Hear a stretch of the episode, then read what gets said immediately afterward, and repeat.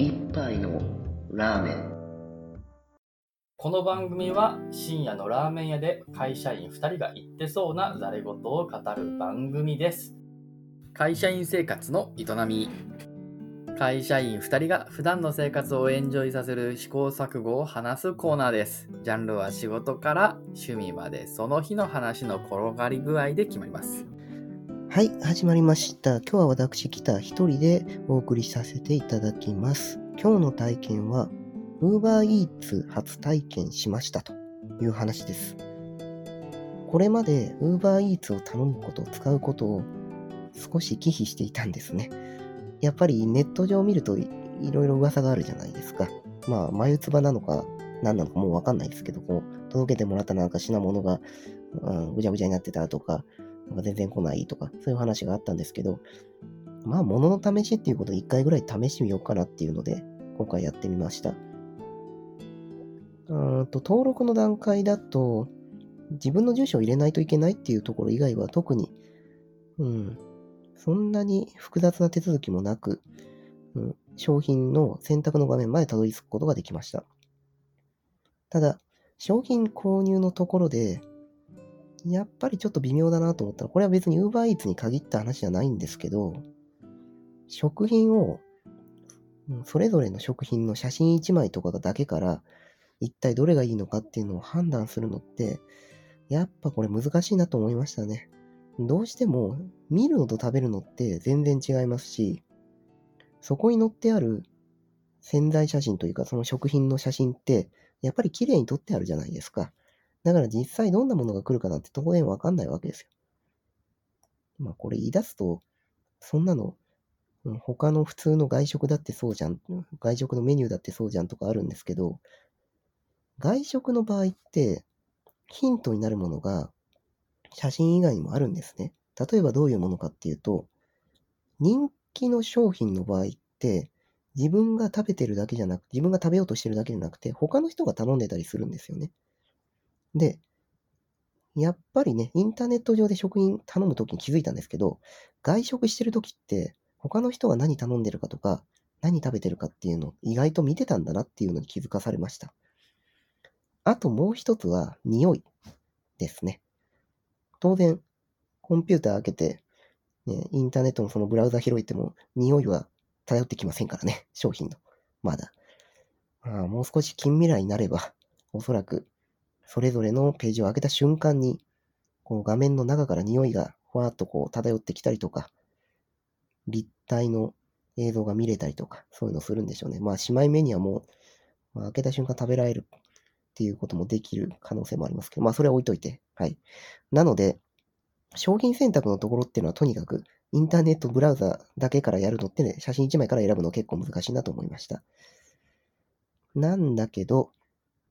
あなんだけどというか、だからこそかな。うん。だからこそ、見た目無難そうというか、商品のタイプが、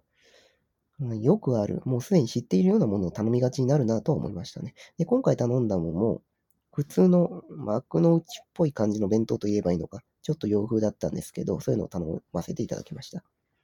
他に気になった商品として、ブロッコリーと鶏の胸肉なのかな？あ鶏の肉だけが入った、なんかよくあ、すごい変わった弁当もあったんですけど、それはちょっと、今回は、はい。で、えー今回は普通の幕の内っぽい洋風の弁当を頼みましたと。で、ところがですね、頼んだ瞬間、急に外で豪雨になってしまったんですよ。でこれ一体どうなっちゃうのかなと思ったんですよね。UberEats って画面のところに待ち画面が、待ちっていうのは何分待ちますっていう待ちの画面、時間を教えてくれる画面があるんですけど、そこ見る限りだと、はじめ10分、20分ぐらいかな？20分後ぐらい来ますよって書いてあって、最置時間30分みたいな、最も遅い時間でも30分ぐらい来ますよって書いてあって、あ、こんなの出るんだって思ってたんですよ。でね、しばらくすると雨がどんどんね、激しくなってきてどうなったかっていうと、うん。あの、再起時間、再置時間って表示されてたのはいつの間にかね、消えてました。はい。で、それで何分ぐらい多分来ますよっていう表示も、もともと20分ぐらいだったんですけど、追加でプラス15分ぐらい、15分か20分、20分ぐらいプラスになってました。やっぱり世の中、そうは問屋が下ろさないですよね。はい。最も遅い時間の予測なんて正確にできるわけないんですよ。そんなゲリラ豪雨みたいな感じの雨が降っちゃった時に。はい。ってな感じで、気長に待つことにしましたと。んで、弁当来ましたと。はい、ありがとうございますと。素直に受け取れましたと。で、その幕の内っぽい感じの弁当を開けてみたんですけど、うーん、すぐ来るって思うとどうしてもほっかほか熱々をイメージしちゃうんですけど、これはね、ちょっと運があるかったのかもしれないですけど、さっきのめっちゃ雨降ってる中で、頑張って届けてもらったっていうのもあるんですけど、はい、冷えてました。それも仕方ないと思うんですよね。うーん、だからね、自分のイメージっていうのは結構大事だっていうのは今回の経験で思いましたね。期待値コントロールというか、ウーバーイーツ頼んだ時に、例えば外雨降ってたら、まあ、そんなにほっかほかで来ないよねとか、あとは時間遅れても仕方ないよねとか、そういうところの妥協点っていうのを少し理解している必要があったようです。なので、もし UberEats を今後初めて使われるという方は、そのあたりご容赦くださいと。うん、まあ気をつけてというか、うん、寛容に構えるのって大事だなって思いましたね。で、もしそこで、もうやめちゃったとするじゃないですか。あ、なんだもうこれこんな、